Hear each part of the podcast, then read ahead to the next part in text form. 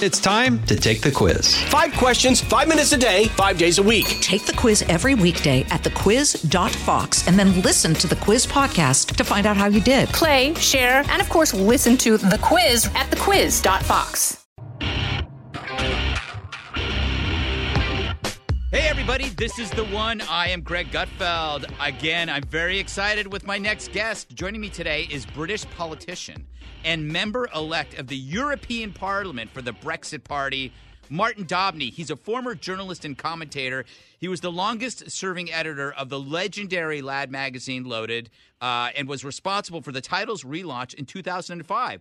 See, I knew of him back then because that's when I had, around the time I had moved to London to uh, helm Maxim UK before I drove that into the ground. Uh, Martin, how are you? Yeah, man, great. I've got fond memories of your time in, in the UK, and we finally crossed swords. I know. I know. I think you and I might have been in a pub once together at the same Yeah. time, but we didn't chat. Yeah, I think I was being typically British about it. It's like, okay, so this guy's American. He's he's, he's more talented than me. He's funnier than me. His magazine's better than me. So I'm gonna sit in the corner and brood about it. You know I mean? yeah, but I think, but I think at the end of the day, you still won. I my mag, I think my magazine. I think I have the the the esteemed. I don't know credit of every single magazine I work for does not exist anymore. Yeah, that's because that's because you were you were so unique in your take. People just didn't get you, but you were right. You were right all along, and you've come back to Fox and you've, you've proven your fault. I got to congratulate you on this. Uh, you are now a member elect of the European Parliament. Now, just assume that I, you know, I'm a typical kind of American. I don't understand, like, the Euro- European Parliament. Okay, I know this is dumb. Is not the British Parliament. So, what is your? No. What do you do? And are you like? Do you have to move to Belgium? um, if I did, I wouldn't have signed up for it. Yeah. So, in, in essence, the European Parliament um, is made up of 28 uh, EU member states, um, the UK being one of them. There are 750 MEPs from across Europe, and the UK has 73 of them. The UK is made up of a bunch of regions. Um, the West Midlands is my region. Uh, we stood. Uh, we came from nowhere in five weeks. The Brexit Party, of course, was the creation of Nigel Farage. You'll be more than familiar with, with him. Yep. Good friends with your man, Donald Trump. Yeah. We came from nowhere, um, and within 45 days, uh, we won 29 seats in the in the European Union, which is the joint highest with Angela Merkel's party in the in from Germany. So we've really kind of thrown the cat amongst the pigeons. We came from nowhere to be in the joint biggest force. And let me tell you this. The entire political establishment is absolutely confused. They are bewildered. They're terrified. They are throwing everything at us, just like they did with your man Trump Yeah. on your side of the pond. It's it's very very similar kind of movement. None of us really have a great deal of political experience. Now you might think that's a bad thing, except in the six weeks of campaigning across the UK, we just heard time and time again that people are sick of career politicians who go from the best schools in the UK to the best universities in the UK to working directly in politics without ever having held down a real job, without having done a real deal, probably without actually ever meeting an ordinary person in their entire lives, unless they're unless they're delivering food to them or something. so what we've done is completely rewritten the, the copybook of British politics in a very short space of time, and it's been absolutely incredible. Yeah. I was watching it, you know, because I, I could tell, you know, I'm just, you know, I'm following you on Twitter and I'm looking at things that are happening and I'm going, oh, this is definitely happening because the momentum was there. And the one thing I noticed, it's the same thing when Brexit passed and then when Trump won. When Brexit passed, I don't know when that was, I said to the so called experts here where I work, doesn't that mean Trump has a chance? Because no one saw this coming. And they said, no, it's two different things. But it's not. It's the same thing. It is a phenomenon, you know? Now, they're, they're absolutely, you know, two heads of the same beast. I mean, Yeah. what happened in the UK um, is that the the political class, and especially, by the way, the media class, um, were entirely disconnected from ordinary people. So we have a thing called the M25, which is the road that runs around London. It kind of contains London, and there's life within the M25, which is the London bubble. Right. And then there's the rest of the real country, Mhm. and there's a huge disconnect. The the politicians in our country voted about 75% to remain in the European Union. The journalists typically mirrored that voting pattern, whereas the general population voted by 52% to leave. So none of them saw it coming. They were completely confused. But those of us who spent real time outside of this bubble, talking to real people, it was it was coming like a like, like a really slow train down Mm-hmm. down the line, Greg. I'm telling Yeah. you, it's really really obvious. And round about the same time, um, I called it correctly on, on TV, on Sky News, and they were like, "And really, are you serious?" They're rolling their eyes and calling me dumb. and then when when Trump followed, it was exactly the same sort of you know continuity. Mm-hmm. There was a disconnect of the intelligentsia, the liberals, the metropolitan elites. They didn't see it coming, but anybody who spent time in the real world, it was really, really obvious that it was going to happen. So I think there are clear parallels between Yeah. the two movements for sure. Yeah, it's funny. I uh, when during the whole Trump thing, I was one of the people that was wrong. I had uh, like, and- and I had my brother-in-law who was gung ho Trump, and I had friends of mine Yeah. that were gung ho Trump. But I was in, I was inside the bubble. I, I, Yeah. I, I just assumed no shot at this. I agreed with the, uh, I agreed with the people around me, and then that night Mm-hmm. was the the greatest learning experience for me in, in, in being in the media and how wrong you can be. Yeah. Because people don't tell you how they feel until because they know that you're. There's no reason for somebody to tell me what they're going to do until they do it. You know? Yeah, precisely. I'm thinking it was exactly the same in the UK. Mm-hmm. You know, there were there were you know some of the so-called experts. I mean, the Bank of England governor, you know, the Chancellor of the Exchequer, you know, the highest you know, minds in our country didn't see it coming. The best journalists, Mm-hmm. uh, the most qualified journalists from the best universities didn't see it coming. And this is precisely because they they live in an echo chamber where Right. everybody agrees with them, and you know they have their own bias reconfirmed with every single conversation, be it at the school gates, be it in the newspaper they read, the radio they listen to, the TV they consume. You know, it is in, an entirely sort of separate channel. Yeah. But what we don't have, what we don't have in the UK, is an equivalent of Fox News. Mm-hmm. So there's a huge conversation going at the moment about the media bias, Right. and particularly with our state broad- broadcaster, the BBC, which of course is paid for as a form of taxation. Yes. Everybody in the UK has to pay BBC license fee upon pain of going to jail. Mhm. And um, the, the journalistic makeup of the BBC is entirely unrepresentative of um, the Brexit debate. So many, many people didn't see it coming. So, so I'm going to excuse you on this one, Greg, you are not alone in not, in not seeing these great things coming. You know, um, to, what you and I have in common. Okay, so I was when I was at Maxim, I was the only. I would say I'd say conservative libertarian. I was the only person like that on staff, from what I remember, and and I was, I, you know, I was ribbed for it, and especially because Bush was president, I got so much heat. Now you come, you, you're in the same kind of environment. You were in, you're in British media, British journalism. Uh, when you when when your uh, I guess beliefs became public or known, did you lose friends or Yeah. were you treated differently? Oh yeah, for sure. I mean, I, I would never have called myself a conservative. I mean, my, my dad's a coal miner. Yeah. I come from a very kind of left wing, working class background. Mm-hmm. Um, but then what happened is that um, Brexit came along and it, and it really has pressed the reset button Yeah. on people being left or right because Mhm. Brexit has redefined everything, I guess, in the same way that, Yes. that Donald Trump has. And so, and so when I kind of came out, if you like, it wasn't a great coming out experience because Nigel Farage is, is a very divisive character, Right. as your man is Yeah. over there. Mhm. And if you suddenly throw your hat to the ring, then yeah, I was getting called a racist, I was getting called a fascist, a Nazi Mhm. sympathizer, and all this kind of crazy kind of identity politics nonsense, which is the currency of, of the Mhm. media, very unforgiving and almost, well, definitely bigoted Yeah. mindset. And I, I just got off Facebook. I just got out of that world because, you know, I'm not in this to be judged. You know, I never set out to be a politician. It kind of came my way. hmm And, you know, you have to stand for what you believe in. And I guess, you know, a great many of us have found ourselves almost getting blown into the port of, you know, being a conservative because the, the, the kind of liberal politics that we felt that we've, you know, rightly stood by when we were younger, we outgrew them because Right. they abandoned us. Yeah, exactly. mean- they moved with that the goalposts shifted.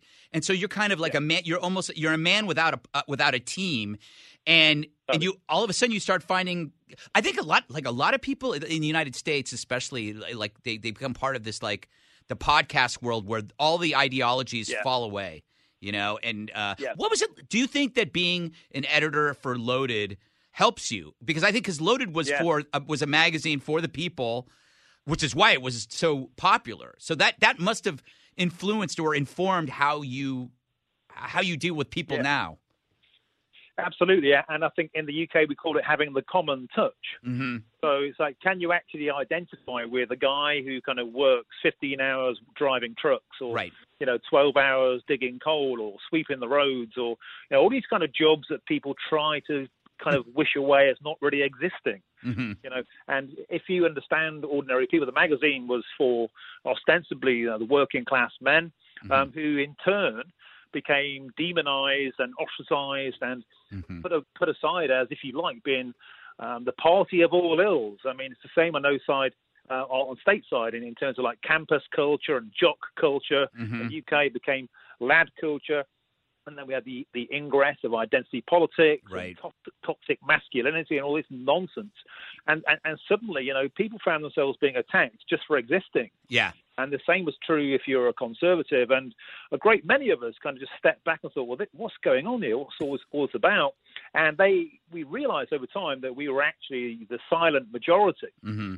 And we kind of found ourselves um, via podcasts outside of the mainstream media, outside of the newspapers and the radio stations and the TV channels that we, we consumed for many years. And we created our own channels, our own networks. Mm-hmm. And you, you, you're, you're- you're a long way ahead of the curve in, in America with having Fox. And you're very, very lucky. You know, we, we, we- we need something desperately to mirror that this side of the pond. Because at the moment, we're kind of forging our own networks and going our own way. And we need that media voice because without it, we just have bias and echo chamber. But having said that, despite all of that, despite all of the weight of the media machine, the entire political machine, the so-called expert machine being thrown against the British populace, they still Right. voted to leave the European Union. And I'm so proud of the British people So for, what- for standing by their resolve. So where does that that leads me to the obvious question? What is next for Brexit? Because it's Yeah. like it's for us over here.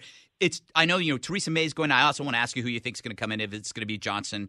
But uh, first, where do you see uh, wh- what's next for Brexit, the movement? Okay, so we were promised that we would leave the Mm-hmm. European Union on March the 29th. Theresa May promised us 108 times that we would leave, and we didn't leave. Right. Um, so we then extended a thing called Article 50. Without getting into the minutiae, we are still in. The latest date we've been set to leave, um, maybe um, you know, in terms quite prophetic, is on Halloween. on October the 31st, we're meant to be leaving, and the latest odds, literally a few hours ago over here, Boris Johnson Mhm. looks set to become, to become the next Conservative leader, the Conservative government, or the present incumbent government. Yeah.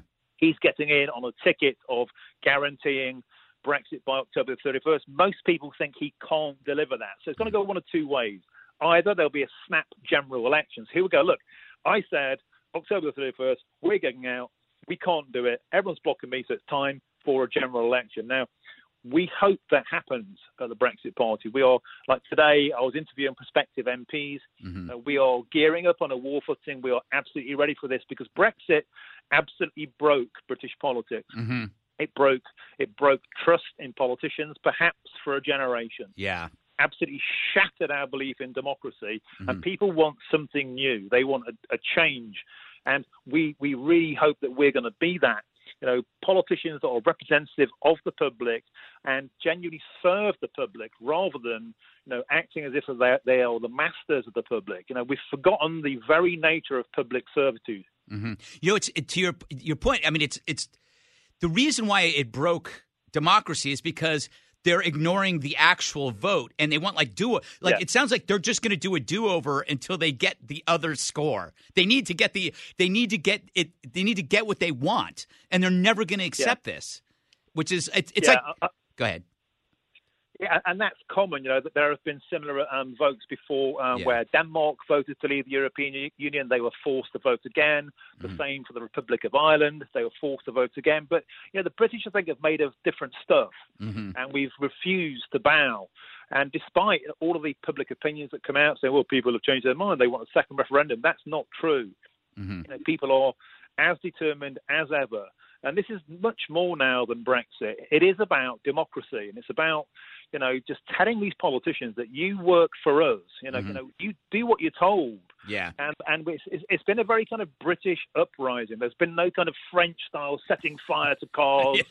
And There's been there's been no riots in the street. We've we've kind of sat around, moaned about it, had a cup of tea, we've we've voted.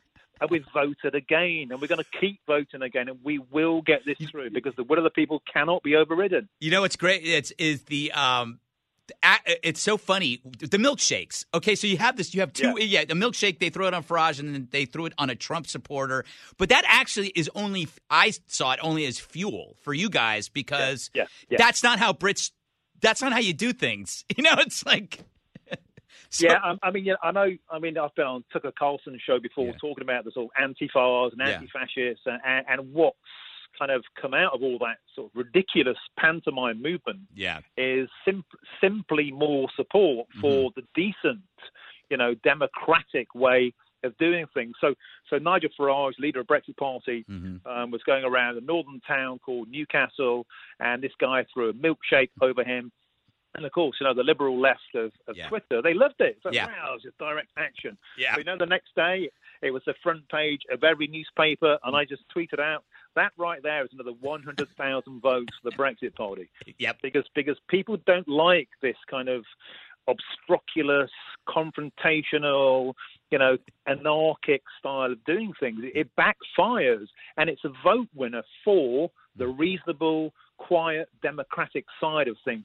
All of those kind of tools of attack they don't work anymore Yeah. even the sort of the press over here, they they do a thing they do a thing called Project Fear, and this is a kind of economic based argument of you know everybody's food bills will go up, there'll be no more medicine, uh, there'll be no sandwiches, there'll be no there'll be no beer.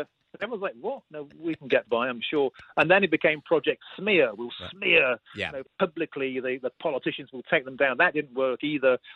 And you know, the the milkshaking, I think, is the latest pathetic, you know, way of doing things, and none of it works. You know, Yeah. and they don't know what to do. They they are really confused about it, Greg. Yeah, it's uh, we've we've seen this over here. It's it's the uh, um, catastrophic thinking. Uh, Trump is unstable, insane. He's going to lead us into war. None of that worked. Then it was, um, uh, and then it was bigotry, racism. But that didn't work. either. We have the lowest unemployment among minorities in history and women. So none of this works. So they so they end up. What they do is they cling to emotional arguments. Fear Yeah. and and and and it's it, it's it's funny because all you have to do is throw actual physical evidence at them, and it Yeah. and it, it it it pops their balloon. I want to ask you what is what is your life like now as a as a politician? Did you ever think this was going to be your world, and and how has it changed?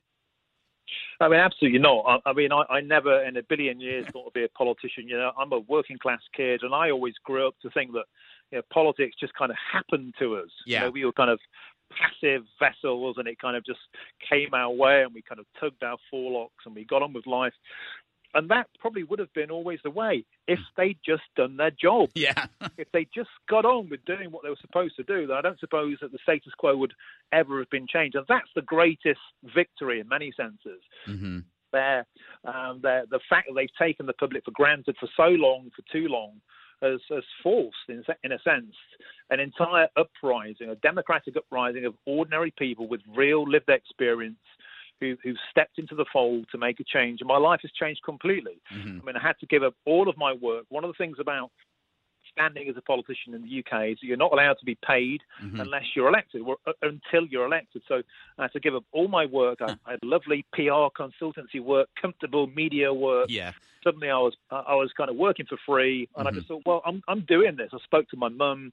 She went, "You've got to do this because otherwise, uh, who's going to represent ordinary people?" yeah, and, and that that's what started to happen. It was you know, the voice of the ordinary man and woman in the street, the tax-paying, hard-working, democratic, law-abiding person was not represented in our politics, and that called for an entirely new representation, and that's what the Brexit Party is doing. Well, you know, I I have to. Um, st- I think it is such a great story uh, because you're not you're you're not a career politician. This is actually something that you chose to do because you felt no one else was there.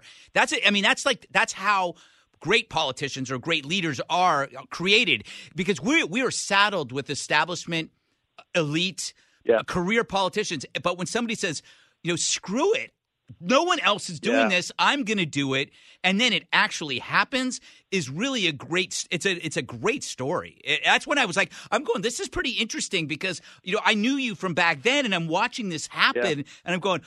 this is definitely happening. I, I, I have to say, it was I was really touched by it. I was like, I was rooting for you over here when it was happening. You know. So next time I'm out Yeah, I there, know. I'm, I was supposed to go to a wedding in in, uh, in the end of June, but then the dude, like, I I think he chickened out, and he said that they like so the the, mar- the wedding got called off. So, but my wife and I were going to be heading out there, so we have to have a a, a celebratory drink at some Please point. do, and, and, and, and they'll be on me, Greg. I'd love to buy you that you know, that one beer that we never shared all those years ago, mate. These ones are on me, my friend. I I will take you up on that. Hey, Martin, congratulations and and good luck with everything. Cheers, mate. Thanks for your support. It means a lot. It, mean, it really means a ton. Thank you, my friend. You got it. Keep in touch. I'll see you. Cheers, mate. From the Fox News Podcasts Network. In these ever changing times, you can rely on Fox News for hourly updates for the very latest news and information on your time. Listen and download now at foxnewspodcast.com or wherever you get your favorite podcasts.